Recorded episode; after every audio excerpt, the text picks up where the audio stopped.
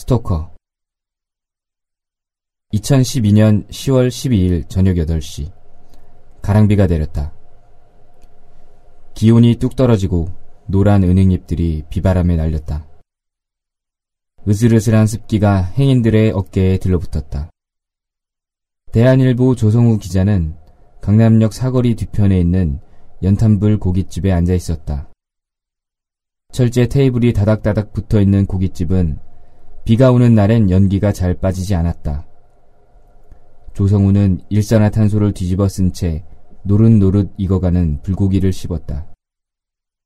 육질이 연하고 감칠맛이 났다. 쌉쌀한 연탄 연기는 고기 맛을 좋게 하는 탄소 알갱이뿐 아니라 유년의 어느 기억을 건드리는 냄새를 품고 있었다. 겨우 연탄 불고기냐? 대학 동기 김진수가 물었다. 닥치고 먹어. 미국산이 아니라 호주산이잖아. 우리 1년 만이지? 넌 참 한결같은 새끼야. 정보는 가져왔어? 김진수가 맥주에 소주를 섞었다. 금감원 직원이 기자 빨대짓이나 해야겠냐? 이번 한 번만이다. 빨대짓도 잘만 하면 출세하는 거야. 공무원이 언론이든 어디든 줄을 잘 대야 살아남지. 지랄하지 마. 요즘 회사 분위기가 말이 아냐. 금융위 개새끼들이 저축은행 문제를 전부 금감원에 뒤집어 씌웠어. 몸을 사려야 될 때라고. 한떨기 백합꽃처럼 순결한 금감원이냐? 김진수가 맥주를 마셨다. 고기 기름과 맥주가 입술에 묻어 번들거렸다. 하나만 물어보자. 넌 원래 삐딱해서 기자가 된 거냐? 아니면 기자질을 해서 삐딱해진 거냐? 김진수는 1년 전에도 똑같은 질문을 했다. 조성우는 그때와 똑같은 대답을 내놓았다. 삐딱하면 좋은 점이 많아. 남들이 잘 보지 못하는 걸 볼 수 있거든. 너네 금융감독 기관은 정면에서 보면 무지 열심히 일하는 것 같잖아. 땀을 뻘뻘 흘리면서 걸어가지. 근데 고개를 살짝 비틀어서 보면 보폭이 일정하지 않다는 걸 알게 돼. 중소기업을 상대할 때는 엄청 씩씩하게 걸어가다가 재벌을 상대할 땐 보폭이 엉키고 다리를 벌벌 떨어. 삐딱하게 봐야 그런 게 보이지. 너 이 새끼 그렇게 정확한 말을 김진수가 웃음을 터트리며 맥주를 따랐다. 이제 내가 부탁한 거나 풀어놔. HM 캐피탈인지 뭔지는 별 문제 없던데. 자세히 말해봐. HM 캐피탈은 영국령 버진 아일랜드에 설립됐고 한국의 투자 자문업으로 등록돼 있어. 역의 펀드를 운영해서 큰 손을 유치하기도 했더군. 금액은 얼마 안 되지만 말이야. 성은은행이 한 20억, 시우산업이 한 10억 정도 돼. 최근에는 주식 중매하는 자회사도 차려서 금감원의 예비 허가를 받았어. 버진 아일랜드?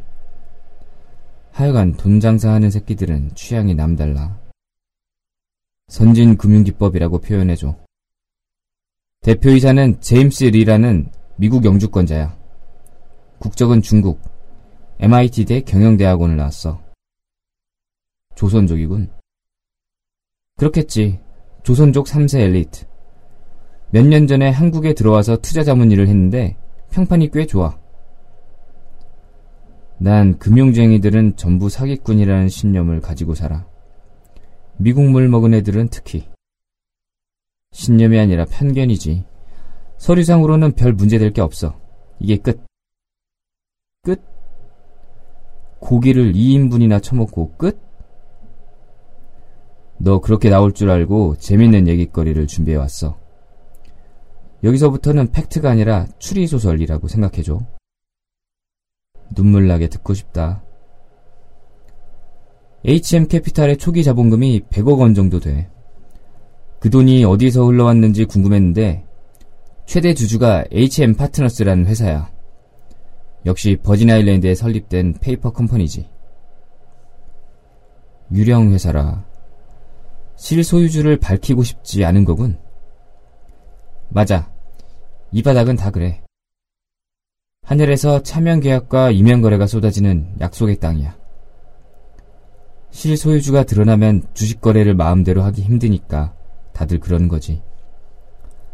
워낙 교묘하게 숨겨서 소유주가 누군지 보려고 해도 복잡한 자금 흐름을 다 뒤지기 힘들어. 그래도 방법은 있어. 사람을 추적하는 거지. 제임스 리와 관계된 회사를 살펴봤는데 재밌는 게 걸려들더군. 투자사인 리커버리 파이낸셜이야. 거기 공동대표 중 한 명이 제임스 리. 또 한 명이 누군지 알아? 네 표정을 보니 거물이겠군. 여당 원내대표까지 지낸 성현범이야. 지금은 배지 떼고 고문으로 있지. 리커버리 파이낸셜 지분은 제임스 리와 성현범이 약 30%씩 가지고 있고 험프리 메인이라는 회사가 또 30%를 가지고 있어.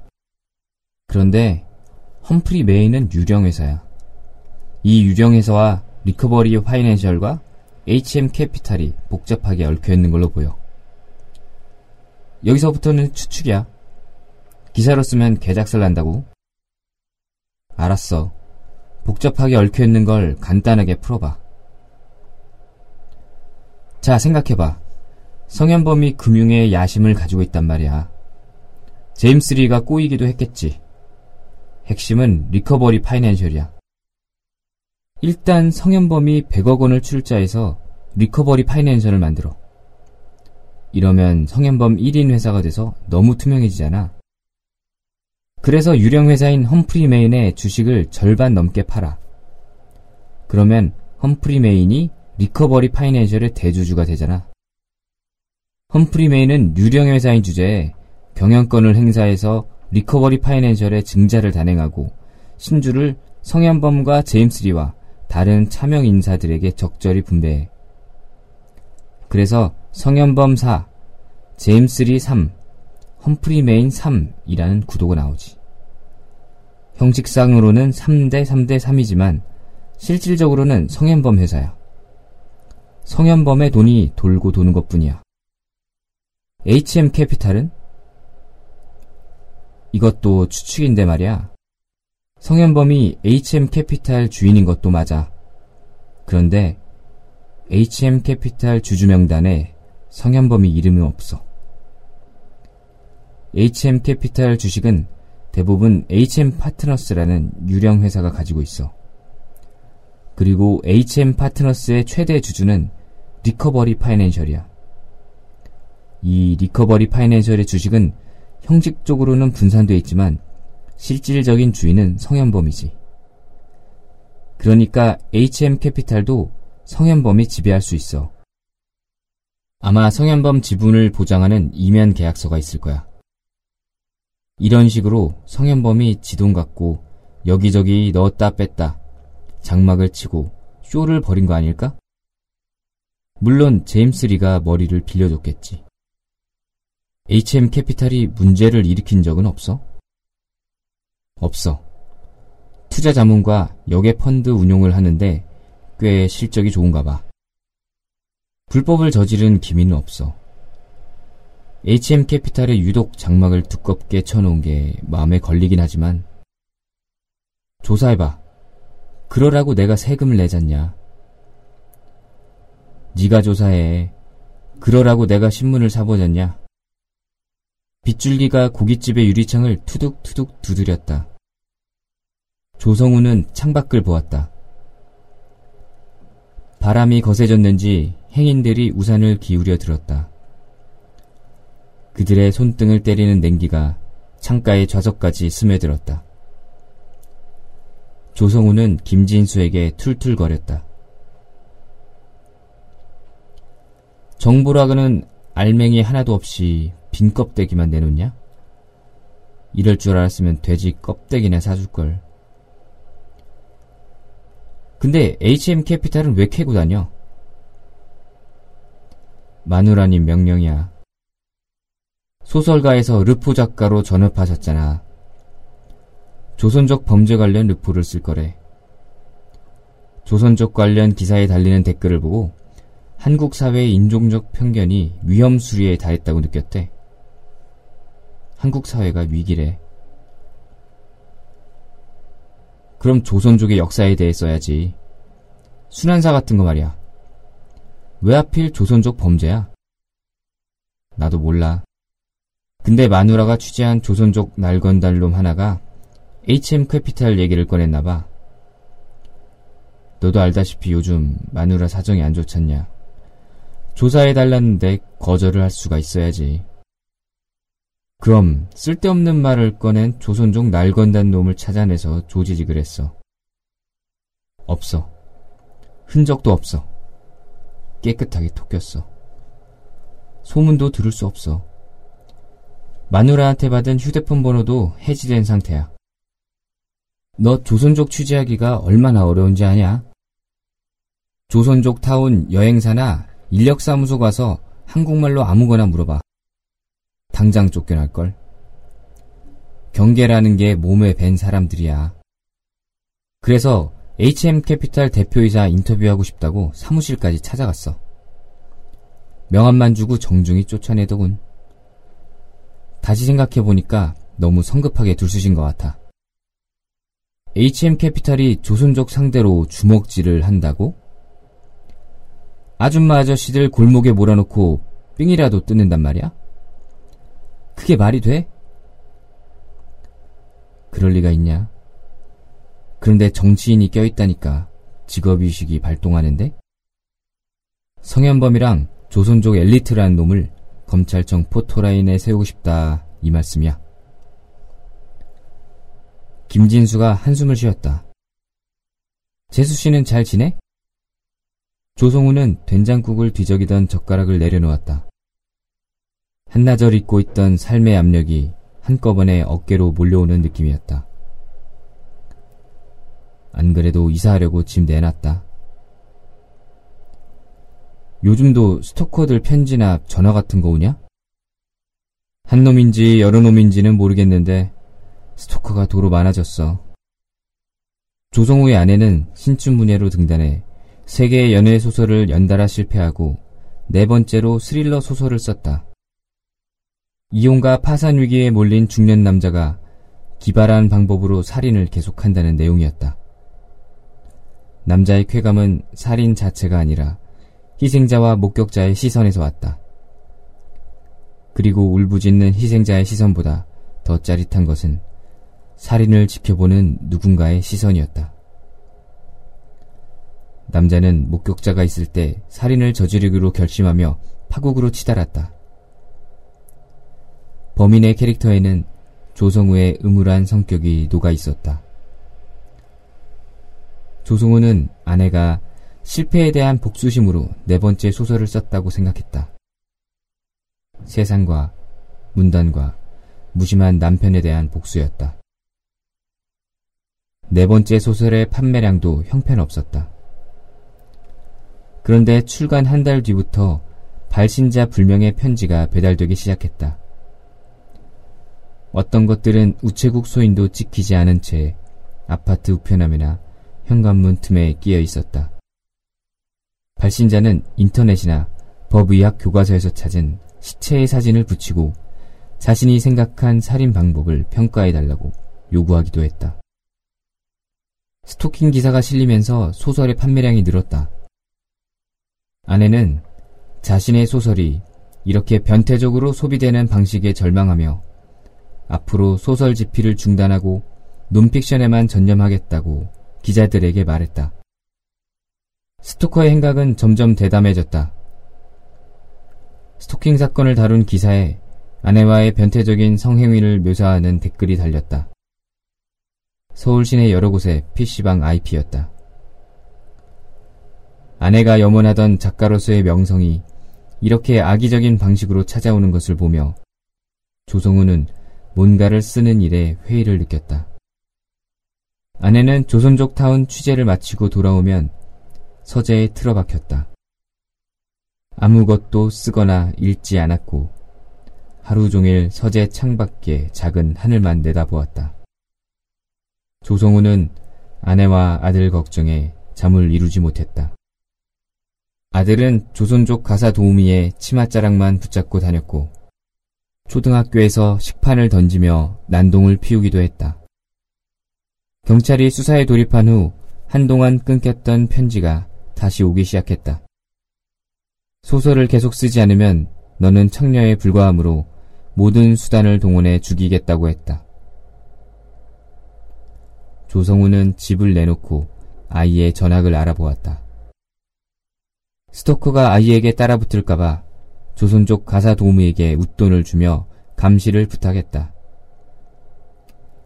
이 영털이 소설이 왜 야수들의 가장 약한 곳을 찔렀는지 알 수 없었다. 삶이란 얼마나 연약한가. 삶의 균형은 얼마나 힘들게 유지되며 또 얼마나 쉽게 부서지는가. 아내는 우울증 치료를 거부했다. 조성우는 그런 아내를 동정하면서도 경멸했다. 신분당선 막차가 끊겼다. 비 오는 날 밤에 강남역에서 분당 가는 택시를 잡는 건 기적에 가까웠다.